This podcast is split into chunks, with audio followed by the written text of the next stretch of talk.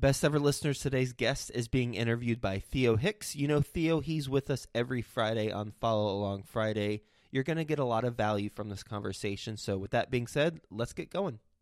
You get to categorize zip codes by how much people owe on their homes, how much equity they have, when they last refied, when they last bought, and it allows you to really then zone in on properties that are not on the market that are most likely to sell. And to a developer, that is gold. Isn't it just the best when a software comes out that makes your life easier, makes you more money, and by the way, it's free? Well, welcome to Stessa, today's best ever sponsor. Stessa is a smarter income and expense tracking software for property owners. It allows you to track, manage, and communicate the performance of your real estate assets. So basically, it helps you make more money by looking at your properties in one dashboard. It's a beautiful dashboard, by the way. And it shows you the KPIs, the key performance indicators that you care about. What's the value? How much cash flow are you getting? What's the debt that you have on the properties? What are you bringing in monthly? What are you bringing in annually? And it allows you to have a quick snapshot not only of your properties, but also come tax time it's a breeze because you can scan receipts and invoices directly from the phone app and Stessa will automatically read and categorize them for you. No more data entry. It's been talked about in Forbes, New York Times, Wall Street Journal, and all it takes is just a few minutes to add your properties, link the accounts, and everything updates in real time. Without Stessa, I was looking at my portfolio on an infrequent basis. I'm talking about my single family home portfolio. I got three single family homes, and I didn't realize that I had trapped equity. But if I was looking at it from a dashboard that Stessa has, then I would have realized that, hey, I got a portfolio value of X and I've got debt on it of Y. Holy cow, look at all this trapped equity. I'm missing out. And with Stessa, that won't happen. So go to stessa.com forward slash best ever, and it's free. It's free. Stessa.com forward slash best ever. Hello, best ever listeners, and welcome to the best real estate investing advice ever show. I'm your host today, Theo Hicks, and today I am speaking with Peter Lorimer. How are you doing today? Greetings. I am doing very well, Theo. Never better, in fact. That's great to hear, and we appreciate you joining us on the show today. I'm looking forward to our conversation. A little bit about Peter before we get started. He's been a real estate agent for over 13 years. He started off his career as the rookie agent of the year with Keller Williams, and he was also named the number one Keller Williams agent in the entire Los Angeles region in 2009. He is currently based out of LA, and you can say hi to him at peterlorimer.com. So, Peter, before we dive into the conversation, can you tell us a little bit more about your background and what uh, you're focused on now? Sure. So, this is always an interesting question. My background was not real estate at all. You can probably hear by my very strong British accent that I was brought over to the United States in about 1993. I was, in fact, a record producer doing all of the EDM house music, ooch, ooch, ooch stuff and I had no intentions of getting into real estate at all. And so my background, I became a record producer at 16 years old. And, and for the first 15 years, 16 years of my life, I was nothing a creative. And then I've always been a very techie guy and I've always followed trends. The music that I did was computer based. So I have always had a very pointed ability to be able to understand technology. And I really have the dance music industry to thank for trend spotting because uh, I don't want to kind of go down too down in the weeds with this, but when you are a DJ, which I was, DJs have to know what's going to move the floor.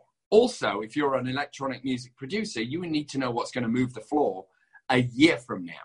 So those muscles, which I thought would never help me in real estate, turned out to be the best assets I could have ever hoped for.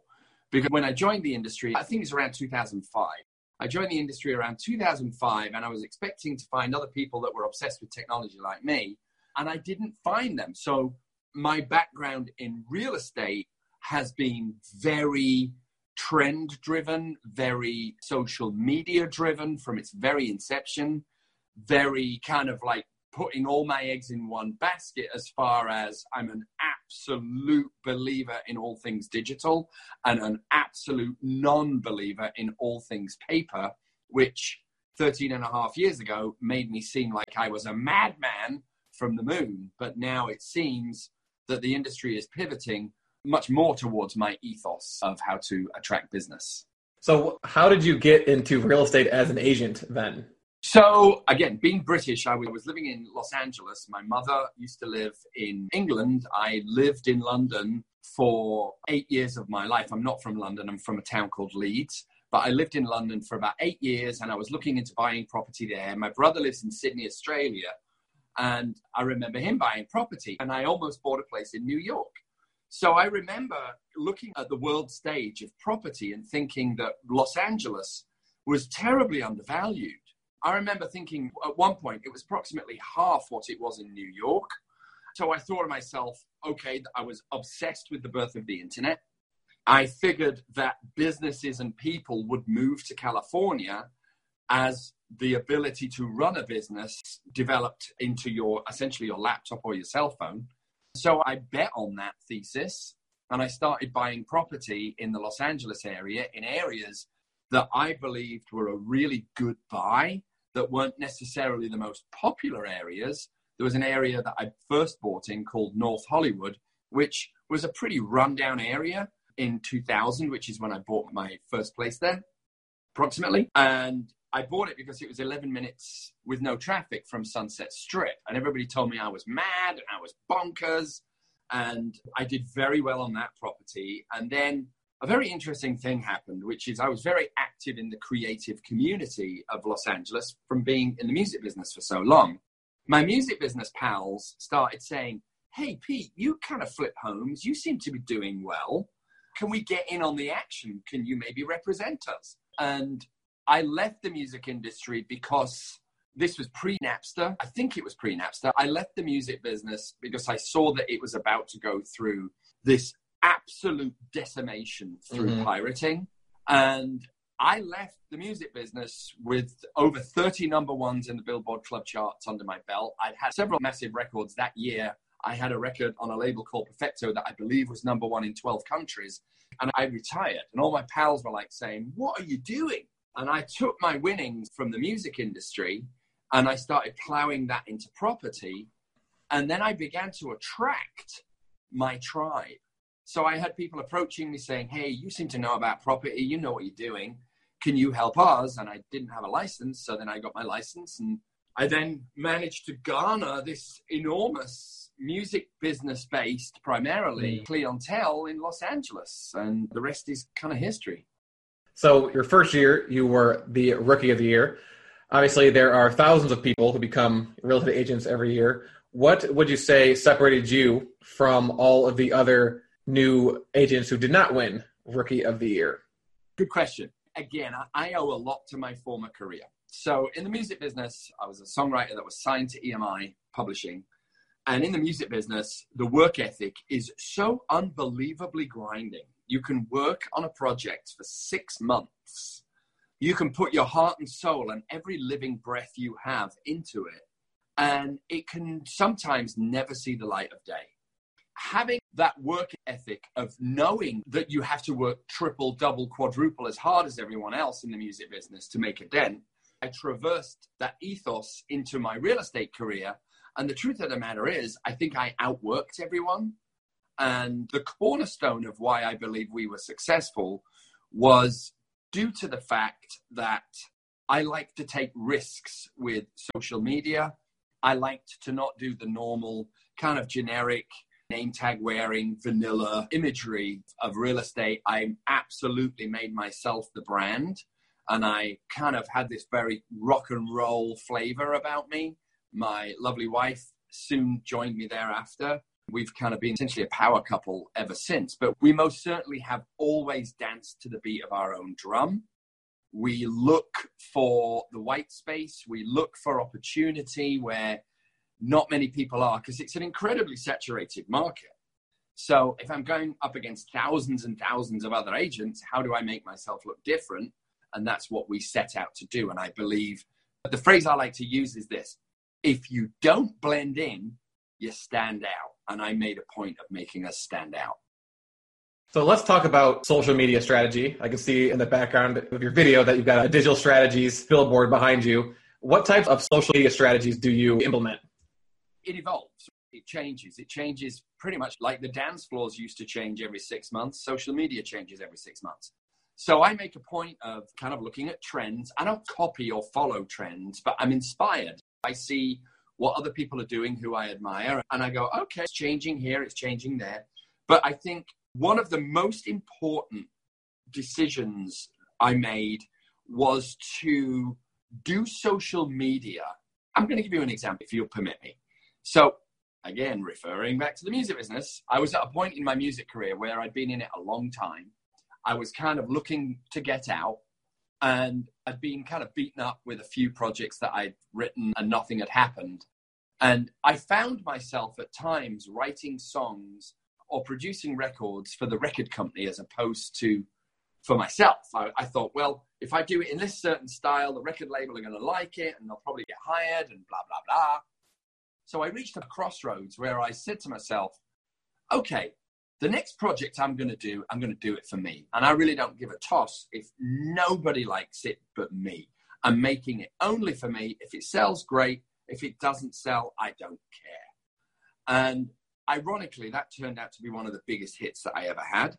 So when I joined the real estate industry, I made a point of when doing social media, I never pandered to anyone. I never put out what I thought they might want to see. Maybe I did. Obviously, it's experimentation. Some of it was successful, some of it failed. But the stuff that really resonated with me was truly organic and authentic and real and exactly the same as the Peter that you would meet in the street and I'm not slamming agents here, but all too often I see agents playing it really safe and not wanting to kind of upset the apple cart. And I feel that that is really signing your own death warrant because the real estate world has absolutely reset. We are watching the end of an era and the birth of a new one. It's been a slow transition over the past few years. I spoke at a conference in Detroit last week, and that's a real good kind of benchmark. It's a litmus test for where the industry is because it's in the middle of the country. It's good, hardworking agents who aren't necessarily in New York or LA or Miami. And even the senior agents, the younger agents, everybody in the room now, when I was talking about social media and Instagram and the power and the reach of this phenomenon, every head was nodding.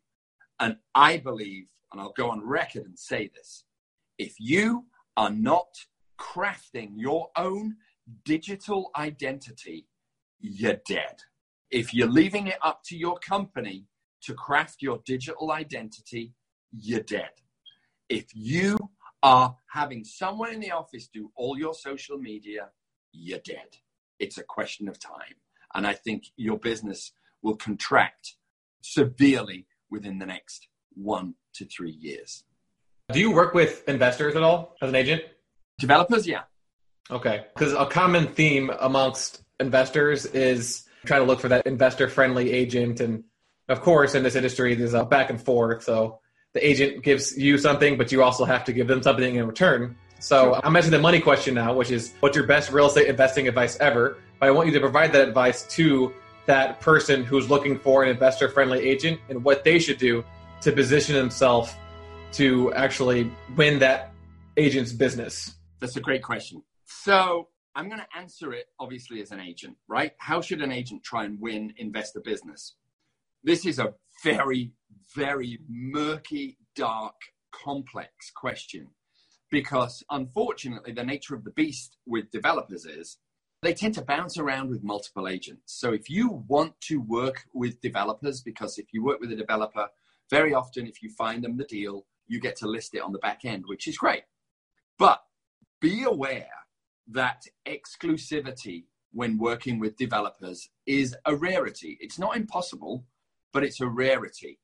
When it comes to development in Los Angeles, it's high stakes, big commissions, but also intense competition. I was one of the lucky few that managed to work with a lot of developers, a few developers who I really liked, and I had their loyalty, and I still have the loyalty of some of them today. I had made a decision as an agent to not work with every developer that comes along because I really value my time. And I get that a developer doesn't want to just be exclusive.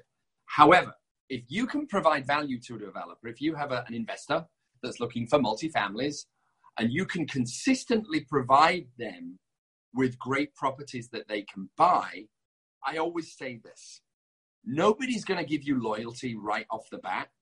If you're an agent that's looking to get loyalty from this sector of real estate, you got to deliver.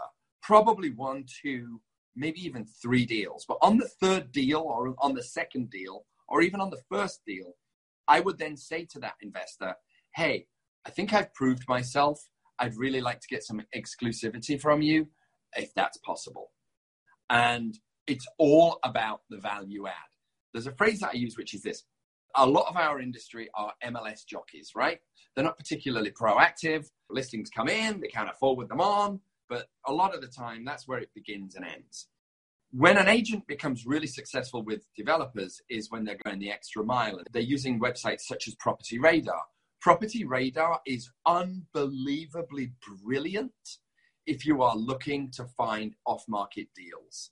It's worth the investment. I think it's like 60 bucks a month, but you get to categorize zip codes by how much people own their homes, how much equity they have, when they last refied, when they last bought, and it allows you to really then zone in on properties that are not on the market that are most likely to sell. And to a developer, that is gold. That's really, really good advice. Peter, are you ready for the best ever lightning round? Yeah, and you want quick answers on this, right? Yep, lightning quick answers. not my normal dribbling on and on and on and on. All right, first, a quick word from our sponsor. Finally, there's a simple way to track rental performance. Stessa, our best ever sponsor, lets real estate investors track, manage, and communicate the performance of our real estate portfolios for free. Go to stessa.com forward slash best ever. You'll always know how your properties are performing with this dashboard. It's a beautiful looking dashboard and it will help you save time with smarter income and expense tracking. You don't have to do any more data entry. Just upload the stuff directly from your phone. It tracks it in real time. Get organized for tax time with tax ready financials so you can download them instantly. This thing was built by investors for real estate investors. It's been featured in all the publications you can think of.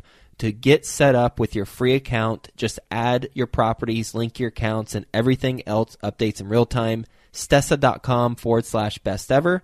S T E S S A dot com forward slash best ever to get started.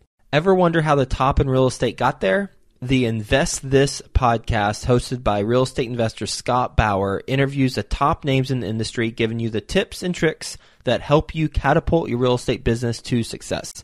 Find them at investthispodcast.com. All right, what's the best ever book that you've recently read? Richard Branson's autobiography, The Virgin is, Way.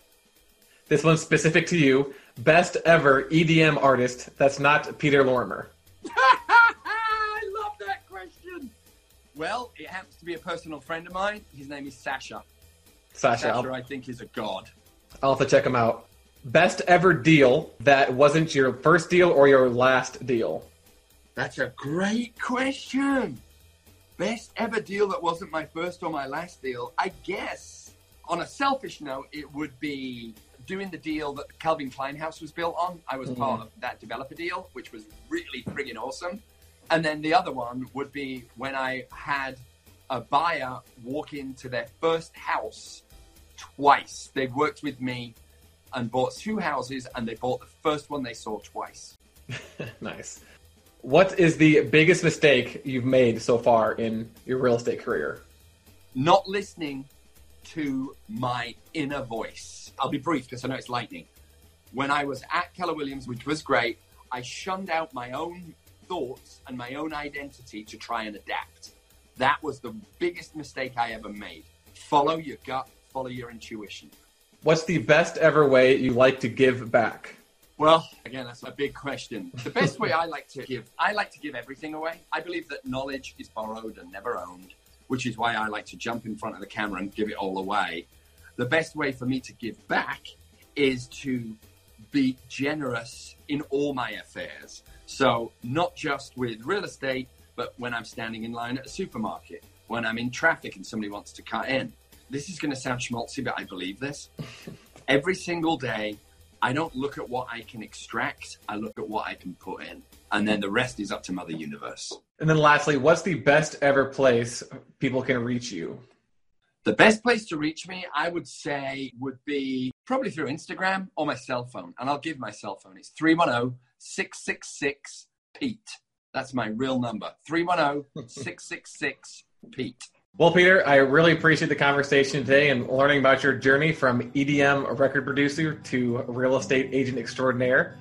Just to quickly summarize what you talked about, you attribute your ability to become the rookie of the year to your former career as a music producer and the strong work ethic that you obtained from that, and you applied that to real estate and essentially just outworked everyone else.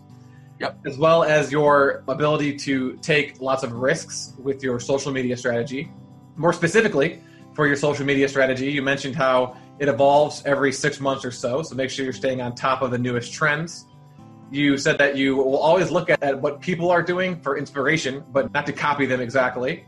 And you said that the most important thing about your social media strategy is being yourselves, being authentic, organic, and real, as opposed to pandering or doing what you think other people want. And you also said that it is very, very, very important for you to craft your digital identity yourself and not have someone else do it for you. And then you gave your best ever advice for real estate agents who want to work with investors. And you said that this is kind of specific to LA, but I'm sure it applies everywhere. That investors are not going to be exclusive with you until you've proven your ability to add value.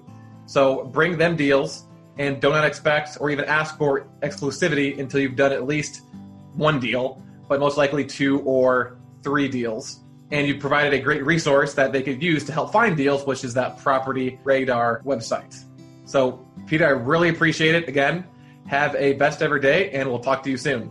My pleasure. Thank you so much for having me. Ever wonder how the top in real estate got there? The Invest This podcast, hosted by real estate investor Scott Bauer, interviews the top names in the industry, giving you the tips and tricks that help you catapult your real estate business to success. Find them at Invest This podcast.com.